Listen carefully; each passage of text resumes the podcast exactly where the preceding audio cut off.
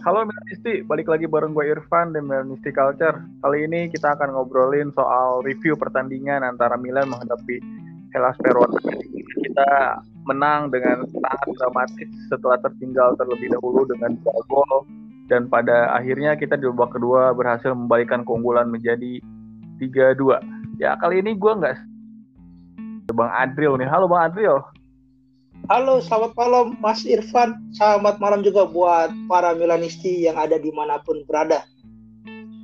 Kayaknya Mas Adril ini sangat semangat ya, seperti Castillejo. Iya, uh, semangat banget ya. Soalnya tertinggal dari 2-0 jadi 3-2. Senggol dong, Bos. ya, um, kita bahas pertandingannya di mana kita menurunkan Tata Rusano sebagai kiper, kemudian ada kuartet empat pemain belakang ya, ada Calabria, Tomori, Romagnoli, dan Balotore. Kemudian double pivot diisi oleh Benacer dan Prankesie. Um, tiga penyerang andalan di pertandingan kemarin adalah Daniel Maldini, Makers, dan Rebic, dan Olivier Giroud yang menjadi striker utama nih Menurut lo gimana nih melihat starting eleven di mana kita sangat compang-camping di pertandingan kemarin, Bang? Uh, sebenarnya kalau lihat dari starting eleven itu udah yang terbaik yang kita punya ya. Karena yang lain cedera juga sih. Cuman uh, mau nggak mau ya itu squad kita yang kita punya yang terbaik sih kalau menurut gua. sebelum kita tahu kalau Runik dan Castillejo itu bermain sangat luar biasa ya tapi ekspektasi pertama kan ya pemain uh, starting eleven itu udah pas sih. Yang Pioli buat itu udah ya udah emang itu yang kita punya sekarang gitu. Ya gimana pendapat tuh soal pemilihan Tata Rusano sebagai kiper utama nih? Uh, pemilihannya memang udah memang Tata Rusano itu kiper kedua ya kan. Jadi memang nggak ada perdebatan lagi untuk uh, apa namanya untuk uh, nggak memainkan kata gitu. Uh, justru yang aneh adalah kalau misalnya si Tata itu nggak main, yang main malah Jungdal atau si kiper baru yang dibeli itu kan, karena Mirante. memang uh, Mirante ya kan, karena memang uh, Tata itu memang kiper kedua dan dia memang uh, layak dicoba sih kalau memang kiper utamanya nggak main secara keseluruhan gimana penampilan dia kemarin?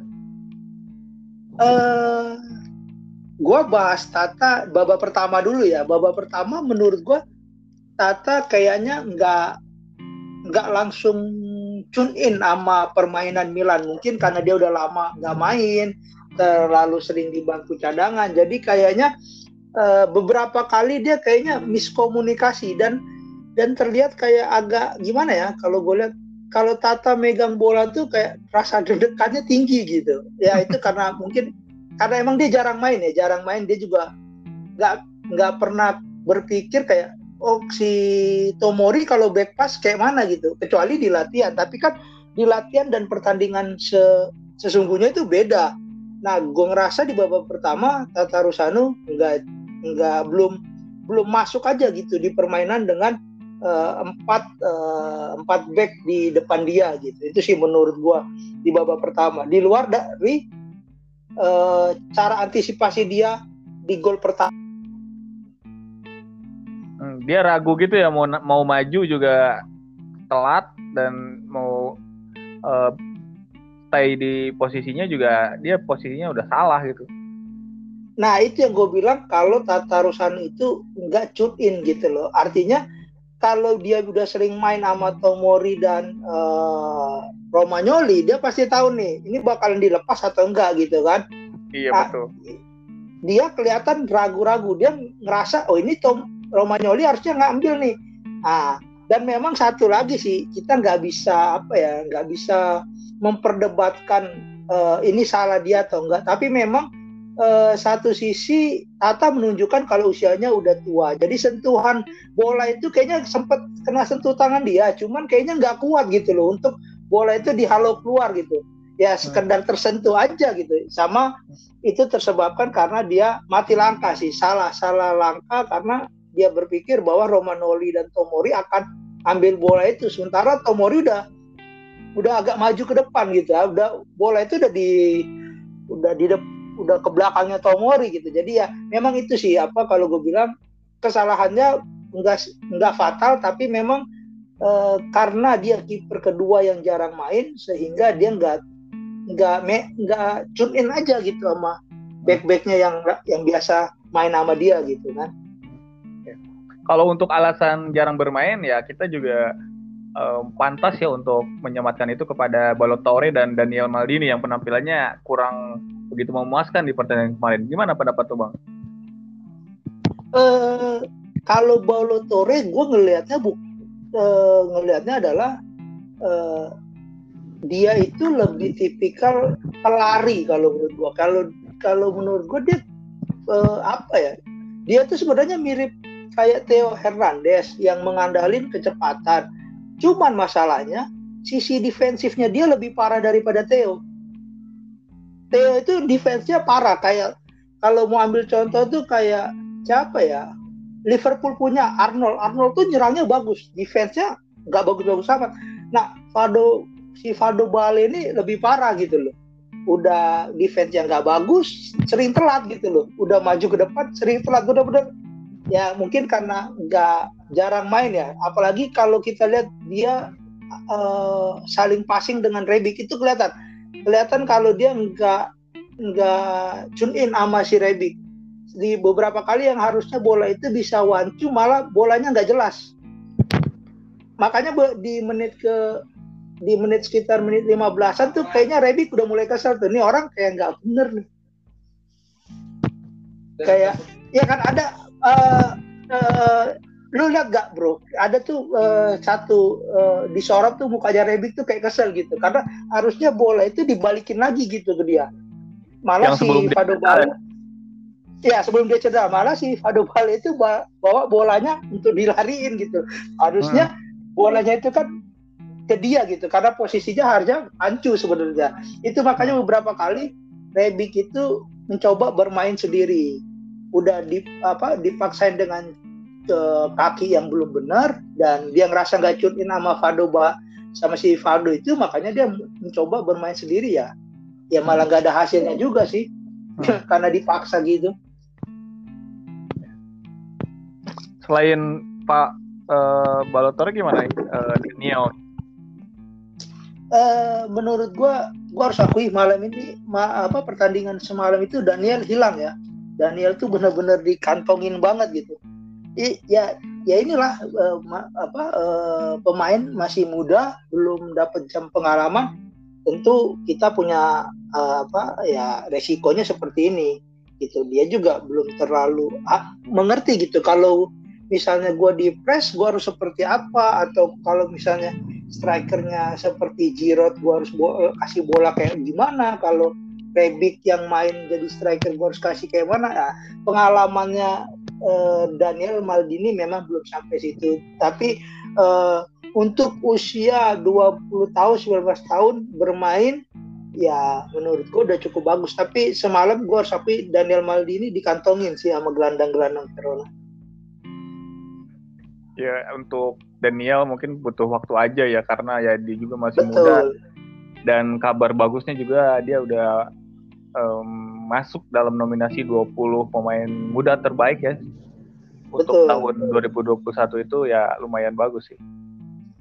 Dia sama kayak Brahim Diaz saja gitu. Brahim Diaz pertama kali datang ke Milan kan ya memang benar-benar pemula kan harus, harus diajarin. Sekarang aja dia lumayan agak meningkat tapi sebelum itu kan dia udah banyak belajar di di City, dia udah belajar banyak di Madrid, baru dia udah mulai menunjukkan uh, kedewasaannya lah. Gua rasa kalau memang uh, Maldini dikasih jam terbang atau mungkin dipinjamkan untuk menambah jam terbang dia, gua rasa nggak jadi masalah sih.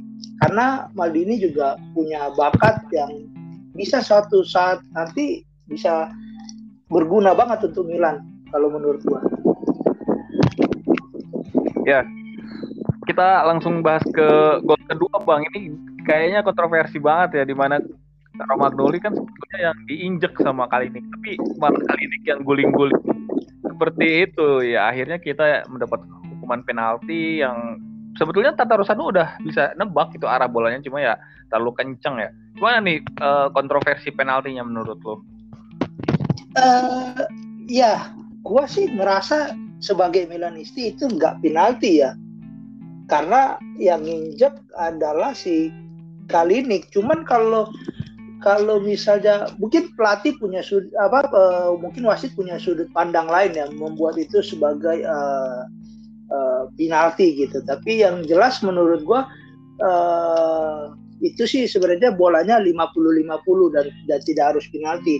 Untuk Tata Rusano menurut gua refleksnya cukup bagus mengingat usianya yang udah tua tapi ya itu tadi karena usia kecepatan berkurang. Refleks mungkin masih oke okay, tapi kan kecepatan sebenarnya kalau dia seusianya kita nggak usah usianya Portugal lah 27 28 dengan refleks dia semalam tuh bola itu masih bisa ketangkep.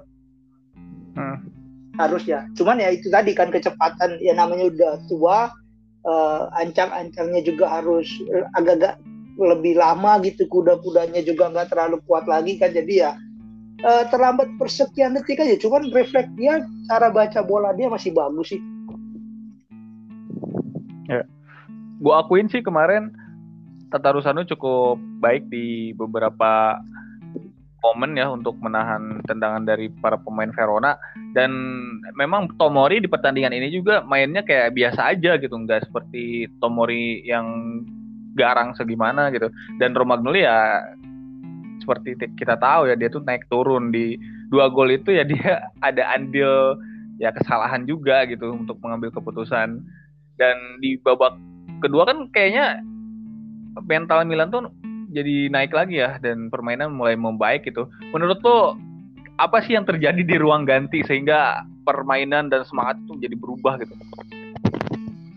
Uh, eh, gue mau nanggapin yang itu dulu tadi, yang Tomori ya. Menurut gue Tomori itu babak pertama nggak buruk, cuman masalahnya yaitu tadi dia itu kayaknya nggak nggak cunin sama Romanoli, dia nggak cunin sama si Fado Balo itu kan kelihatan banget harusnya karena di babak kedua dia bermainnya beda loh. Dia bisa tackle bersih banget, dia bisa ada di setiap apa ya, di setiap ada pemain Verona dia pasti ada di situ.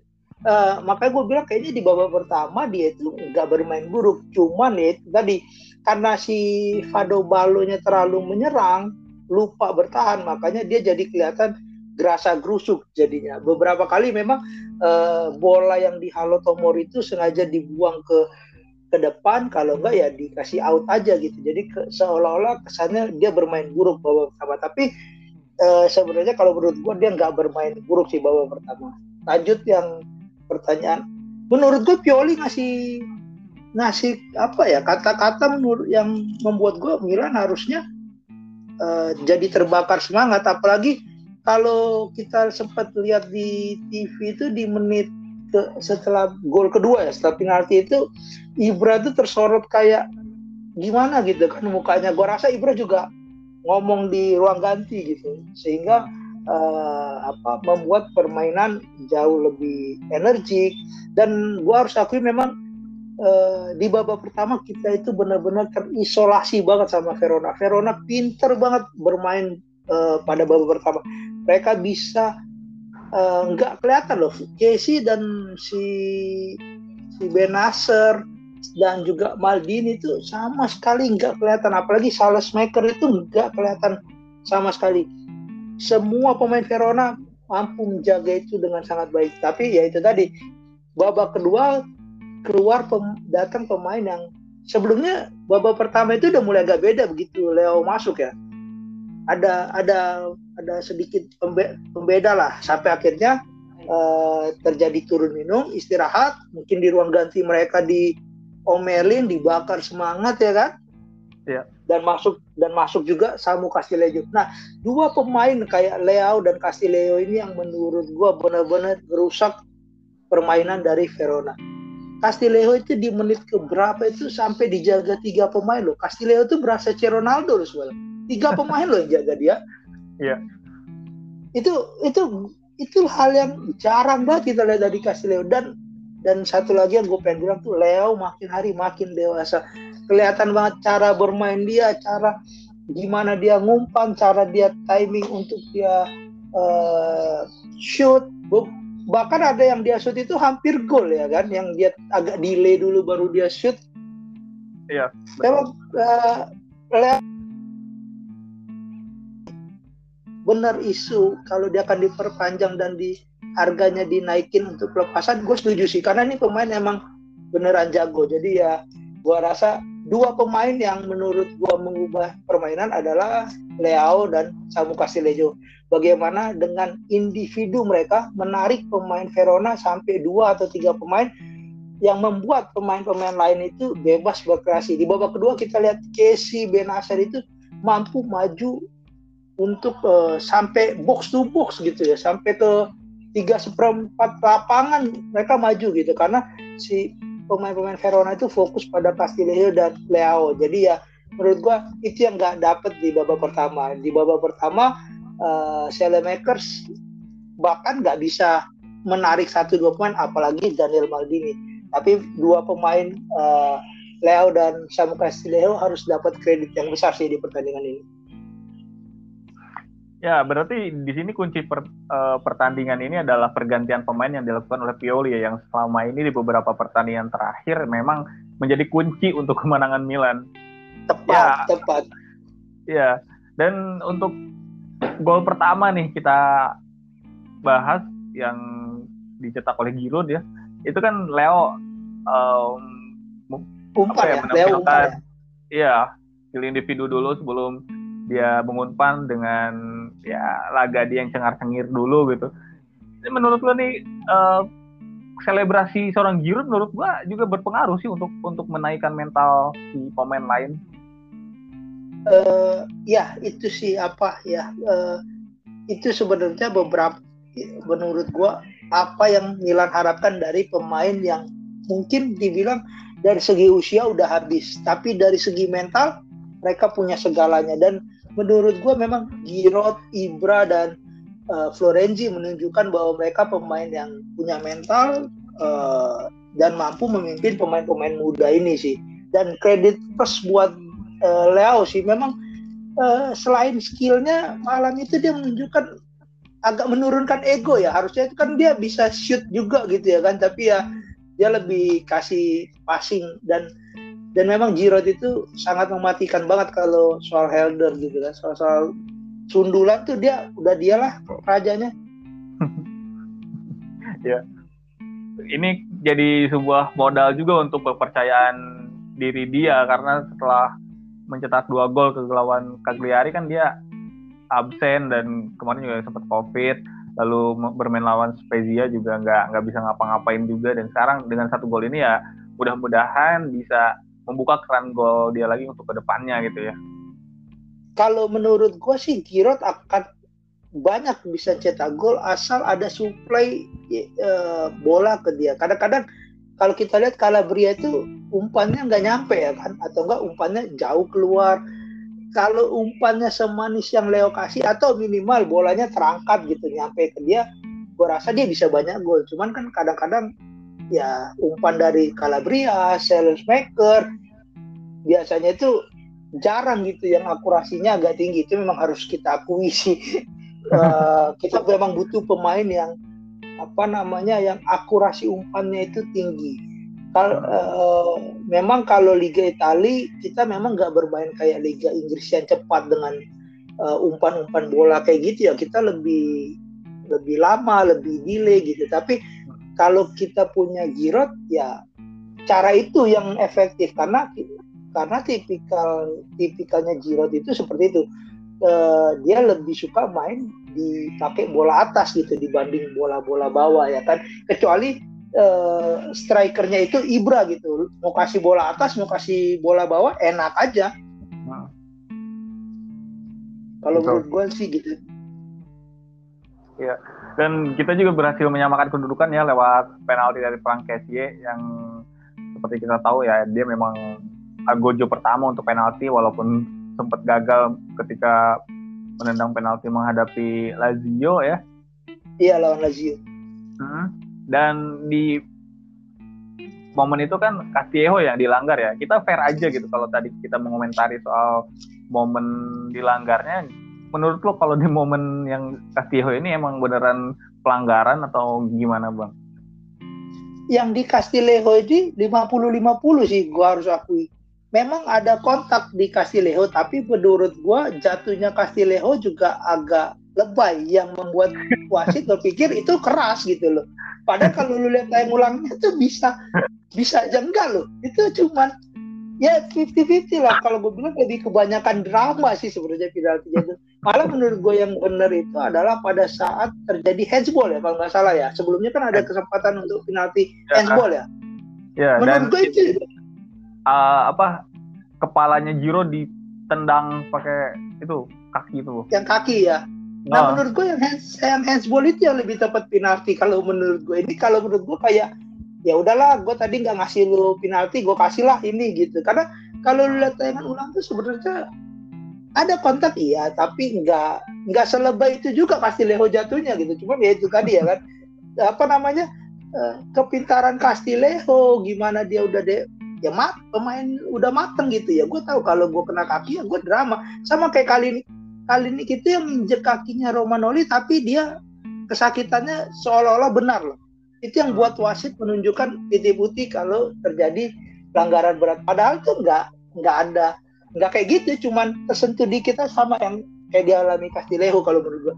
Cuman uh, yang membuat lebih meyakinkan adalah kakinya itu kena pada saat pemain Hellas Verona datang dari belakang. Karena memang kalau lu datang dari belakang udah pasti penalti sih. Mau pelan atau enggak asal ada kontak ya pasti penalti kalau menurut gua. Dan kayaknya terlalu sedih banget ya setelah Verona memberikan perlawanan yang sebegitunya lalu mereka kalah dengan sebuah gol bunuh diri bang. Gimana nih menurut lo? Iya kalau menurut gue mungkin uh, gue sempat baca tadi pagi ya pas konferensinya si Igor Tudor tuh bahwa dia bilang stamina jadi kendala buat pemain dia. Tapi menurut gue selain stamina adalah dari sisi mental sih. Lu udah ketinggalan dua lu unggul 2-0 babak pertama.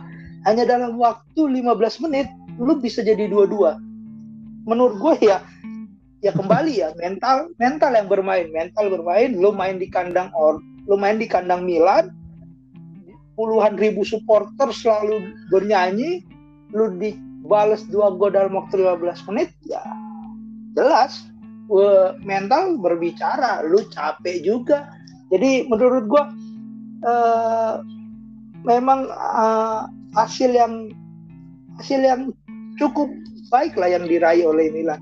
Tapi kalau misalnya seandainya kita main di Hellas Verona ketinggalan 2-0, gue sih gak yakin Milan mampu comeback. Tapi kalau seri mungkin aja. Tapi kalau comeback kayaknya nggak bermain di kandang lawan dengan teriakan supporter menurut gue agak susah juga sih untuk berkembang ya kan. Betul. Makanya setiap Milan menang ya walaupun kandang dan tandang mereka selalu mengadakan selebrasi kan Betul. untuk rasa terima kasih kepada para supporter yang sudah datang ke stadion. Nah, kan karena kan di ya gimana? Iya, karena memang uh, menurut gua supporter itu yang memberikan semangat ya kan saat kita udah capek pun kalau memang supporter masih terus bernyanyi merasa memberikan kepercayaan kepada kita tentu kita sendiri pun sebagai pemain akan menunjukkan uh, semangat yang lebih lah, effort yang lebih yang uh, yang akan diberikan kepada supporter. Kalau menurut gue sih gitu sih. Ya, di pertandingan ini juga yang disorot banget ya adalah Samu Castillejo yang setelah tidak diinginkan sama sekali oleh fans disuruh pergi beberapa kali. Dan akhirnya dia mendapatkan kesempatan untuk bermain lebih banyak setelah waktu lawan Cagliari juga dia main kan satu menit doang gitu. Dan itu pun dia nangis gitu kan waktu lawan Cagliari. Dan ini dia mengulanginya lagi dengan tangisan setelah pertandingan. Dan teman-temannya pada uh, menghibur dia gitu. Ini sekali kalau Milan uh, saat ini adalah sebuah keluarga. Uh, gue sih ya, soal Castillejo ya gue sih nggak tahu ya apa yang membuat para Milanisti itu nggak suka sama Castillejo tuh gue nggak tahu. Tapi eh, gue pribadi gue nggak suka Castillejo awalnya itu adalah dia terlalu lama bermain bolanya. Artinya terlalu lama megang bolanya dan dan badannya yang rentan ya kan. Tapi tadi malam dia tuh menunjukin kalau gua berlatih ya kan dari apa kita lihat dari yang habis uh, apa uh, musim lalu yang dia latihan kerja keras ya kan. Hmm. Ada tuh video dia kerja keras ya kan uh, menunjukin bahwa kalau malam ini dia emang siap sih kapan pun dia diturunin siap maka gue bilang maka gue sempet bingung kalau ada Milanisti yang gak suka sama Castileo itu kenapa gitu karena menurut gue sebenarnya Castileo itu bagus. Cuman memang di musim lalu itu dia terlalu lama gitu loh megang bolanya. Kebetulan kita kedatangan Alexis di mana pemain yang cepet gitu loh. Pegang bola satu dua sentuhan langsung kasih langsung oper. Sementara Castileo kan gak kayak gitu. Castileo itu sama kayak Suso lah. Suso lama megang bola dia gocek dulu kanan kiri sampai akhirnya momennya lewat. Itu mungkin yang gue nggak suka dari Castileo tapi dari segi skill gue suka Castileo Castileo itu memang apa ya sebuah tim itu perlu perlu pemain seperti itu gitu loh. Punya pemain yang bisa menarik dua tiga pemain untuk memberikan uh, kekosongan bagi tim-timnya. Dan menurut gue memang ini sangat emosional uh, di satu sisi lu nggak diharapkan untuk tinggal tapi satu sisi lu tuh nggak minta apa pun karena lu merasa ya ini rumah gua ini keluarga gua.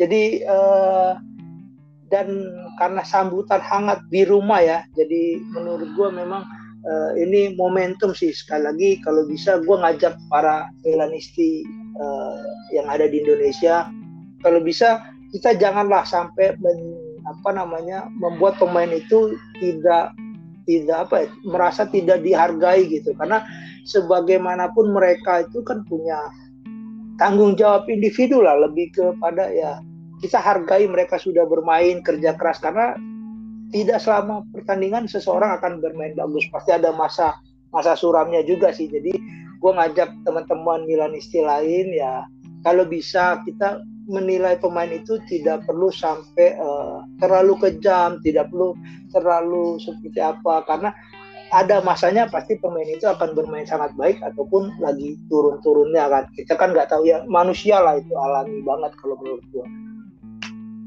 Ya, setuju gua dengan Bang Andril. Karena bagaimanapun mereka tetap manusia yang mencoba untuk konsisten tapi ya pada kenyataannya ya sangat sulit ya untuk melakukan itu. Makanya Ronaldo dan Messi berada di level yang berbeda dalam dunia sepak bola karena konsistensi karena, mereka gitu. Betul. Dan satu lagi gue mau kasih contoh tuh seperti ini. Uh, pada saat Ilicic bermain bagus, itu dia nggak tahu kalau istrinya selingkuh. Pada saat tahu di istrinya dia selingkuh, pemainnya permainan dia drop. Bahkan dia sampai pengen gantung sepatu. Itu pun yang terjadi dengan Hakan Cahodoglu. Di saat ada masalah rumah tangga, permainannya juga menurun. Nah, kita kan nggak tahu apa yang dialami oleh Castileo. Kita nggak pernah tahu bagaimana pribadinya dia kan.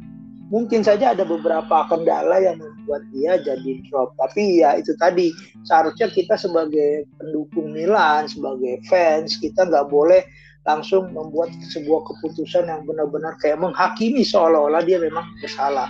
Kalau memang dia bermain buruk ya cukup kita kasih nilai ya udah dia bermain buruk gitu, tidak perlu berlebihan. Karena gua rasa setiap pemain itu perlu dihargai, layak dihargai, sangat-sangat harus dihargai. Karena uh, mereka juga bermain dengan berdasarkan hati kan bukan hanya soal materi aja tapi mereka juga bermain itu tulus untuk menyenangkan para fansnya kalau menurut gua seperti itu harusnya hmm.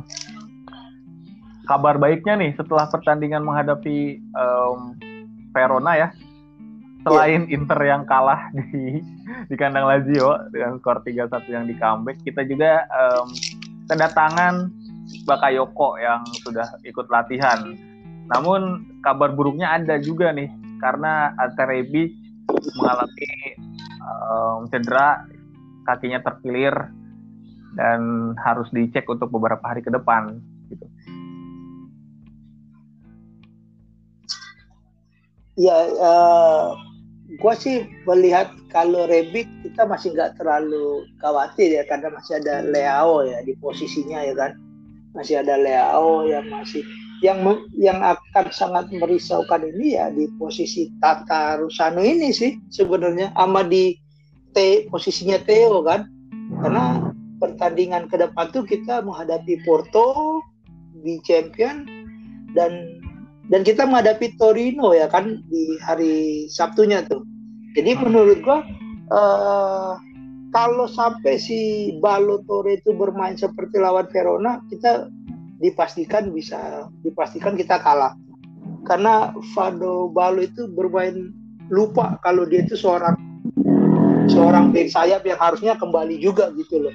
Karena beberapa momen ya dia terlambat balik. Ya untungnya kita bermain di rumah dan kita melawan AS Verona. Tapi kalau di Champion nanti kita kan akan bertandang ke stadionnya Porto kan Ya. Nah ini yang menjadi berat menurut gua nggak boleh ada sampai kesalahan sedikit pun karena begitu kesalahan terjadi bermain di kandang orang maka hasilnya akan fatal.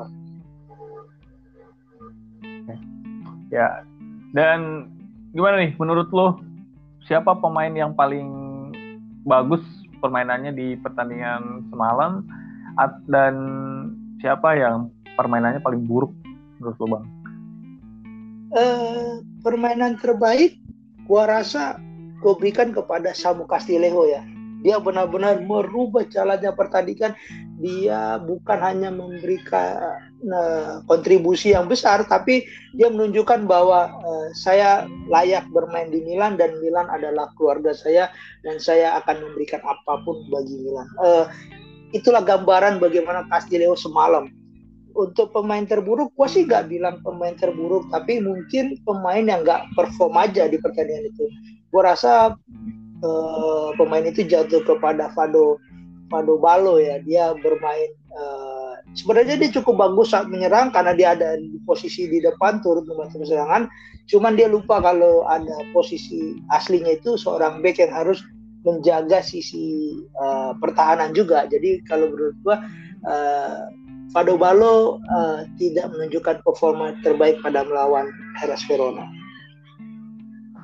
Oke, jadi pemain terbaik menurut lo adalah Samu Kasieho dan yang kurang Betul. perform ya adalah Balotore. Iya, yang kurang perform Balotore. Ya. Untuk terakhir nih Bang, uh, ada nggak kata-kata dari lo untuk para Milanisti Indonesia? Iya itu tadi ya, gue kembali uh, mengajak teman-teman Milanisti adalah kalau memang uh, kita nggak suka sama pemain karena performanya ya tidak perlu berlebihan. Kita kita juga manusia biasa yang mungkin kadang-kadang bisa tidak konsisten dalam kehidupan ini. Ya tapi ya itulah itu, itulah uh, seninya gitu sebagai fans Eh, di saat pemain itu lagi underperform kita juga harus ngedukung jangan saat menang kita selalu bersorak Milan Milan Milan jiran kalah kita salahin pemain-pemain. Itu nggak benar juga. Jadi gue ngajak sih kepada seluruh pemain apa seluruh pencinta Milan. Mungkin juga kalau ada yang dengar uh, mungkin bukan cuma Milan gitu tapi fans-fans bola lainnya enggak salah kalau kita lebih menghargai pemain kita. Jangan sampai pemain kita merasa tidak betah di klub yang dia bela kalau menurut gue sih gitu. Dan uh, eh, gue mengajak untuk semuanya uh, nonton lah Milan lawan Porto ya kita harus optimis kita dapat tiga tiga poin kalaupun kita nggak lolos grup tapi setidaknya mungkin ya ke Europa League lah nggak ngenes-ngenes banget gitu tetap optimis saja sih Oke, okay, tetap optimis dan jangan terlalu uh, mengecam pemain yang sedang bermain buruk ya, karena bagaimanapun betul. mereka pemain yang kita bela klubnya gitu. Betul, betul, Seperti betul. Itu. Oke, Bang Ariel, thanks banget buat waktunya udah nemenin gua di episode kali ini. Sama-sama. Makasih juga udah diundang sama Milanisti Kultur. Semoga ke depannya uh, semakin besar, semakin uh, baik dan uh, menjadi sebuah podcast yang bisa didengar oleh semua orang. Oke, gua Irfan pamit dan Bang Adriel pamit. Kalah menang imbang apa pun itu kita tetap Forza Milan, Bang. Forza Milan.